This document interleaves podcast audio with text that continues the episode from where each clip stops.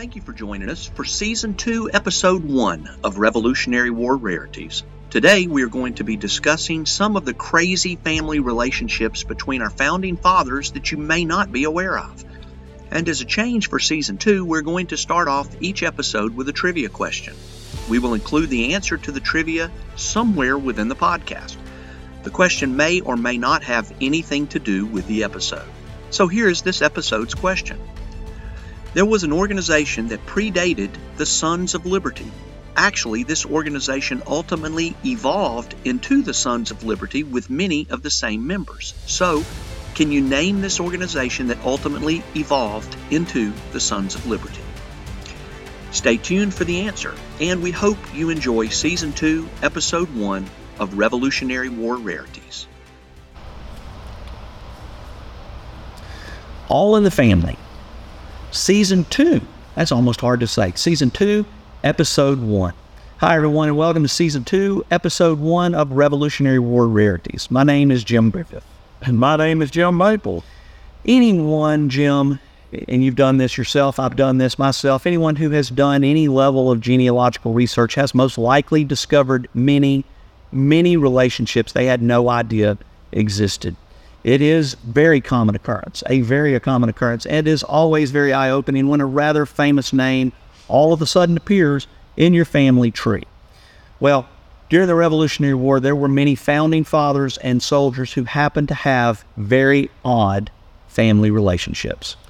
Jim, here's one that might surprise you. Many people know the name Richard Henry Lee. He was the gentleman who initially proposed independence in the Second Continental Congress. As a matter of fact, that proposal is known as the Lee Resolution. The Declaration of Independence was a direct result of the Lee Resolution. However, did you know that Richard Henry Lee's brother in law was a man named William Shippen Jr.? And now, unless you're a graduate of Princeton University, where he was one of the trustees, you might not know that name. Well, the Shippen name became quite infamous when it was discovered that Peggy Shippen was the highest paid spy in the American Revolution. But she was a spy for the British and was the wife of Benedict Arnold. Now, this is a little hard to follow, but Peggy Shippen, Benedict Arnold's wife, was William Shippen Jr.'s brother's granddaughter. I'm not actually completely sure what you just told me, but uh, so, but so let's rehash it here. So William Shippen Jr., Richard Henry Lee's brother-in-law, would have been Peggy Shippen's great uncle. Okay, that was hard to follow, but incredibly interesting. Yeah. So let's keep that going. Uh, the highest paid British spy, Peggy Shippen, had an indirect relationship with one of the signers of the Declaration of Independence. Okay. How about this one? Peyton Randolph, another name that should be much better known in this country than it is. Some people refer to him as the first president of the United States since he served as the first president of the Continental Congress, of the First Continental Congress. Peyton Randolph was married to Elizabeth Harrison. Elizabeth Harrison's brother was a guy named Benjamin Harrison, who was a signer of the Declaration of Independence.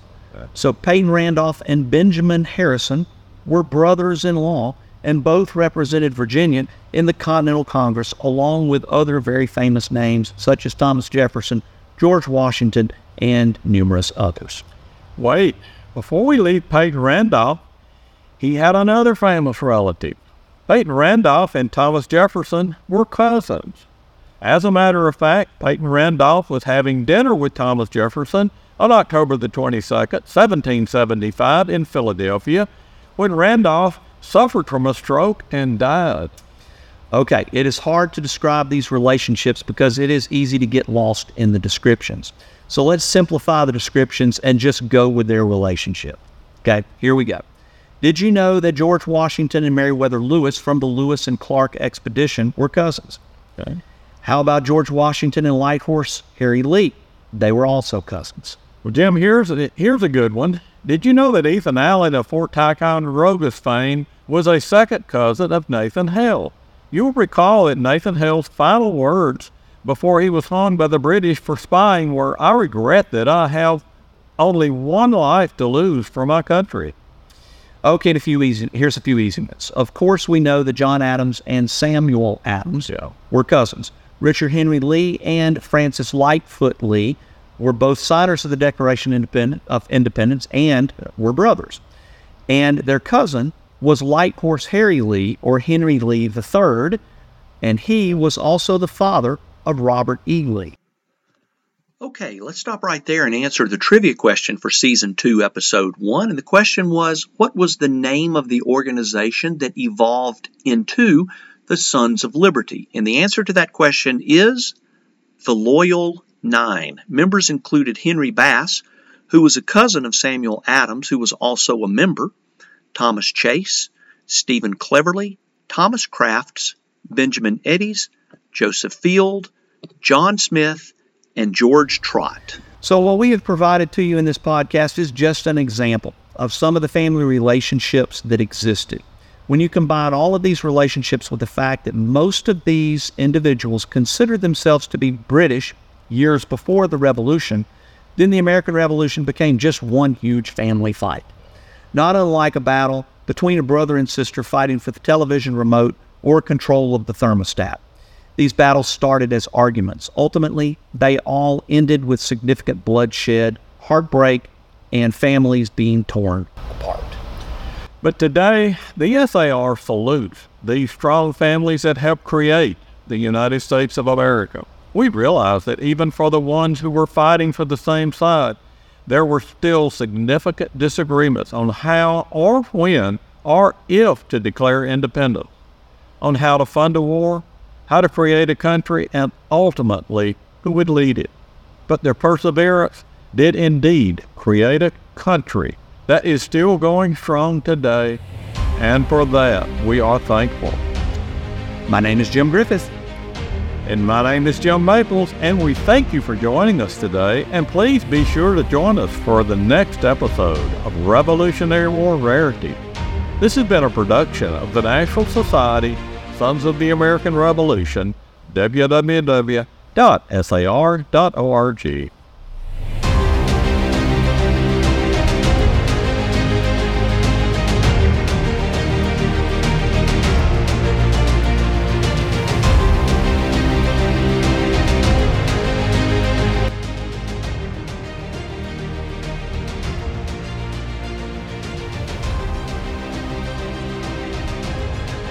Thank you again for joining us for another episode of Revolutionary War Rarities.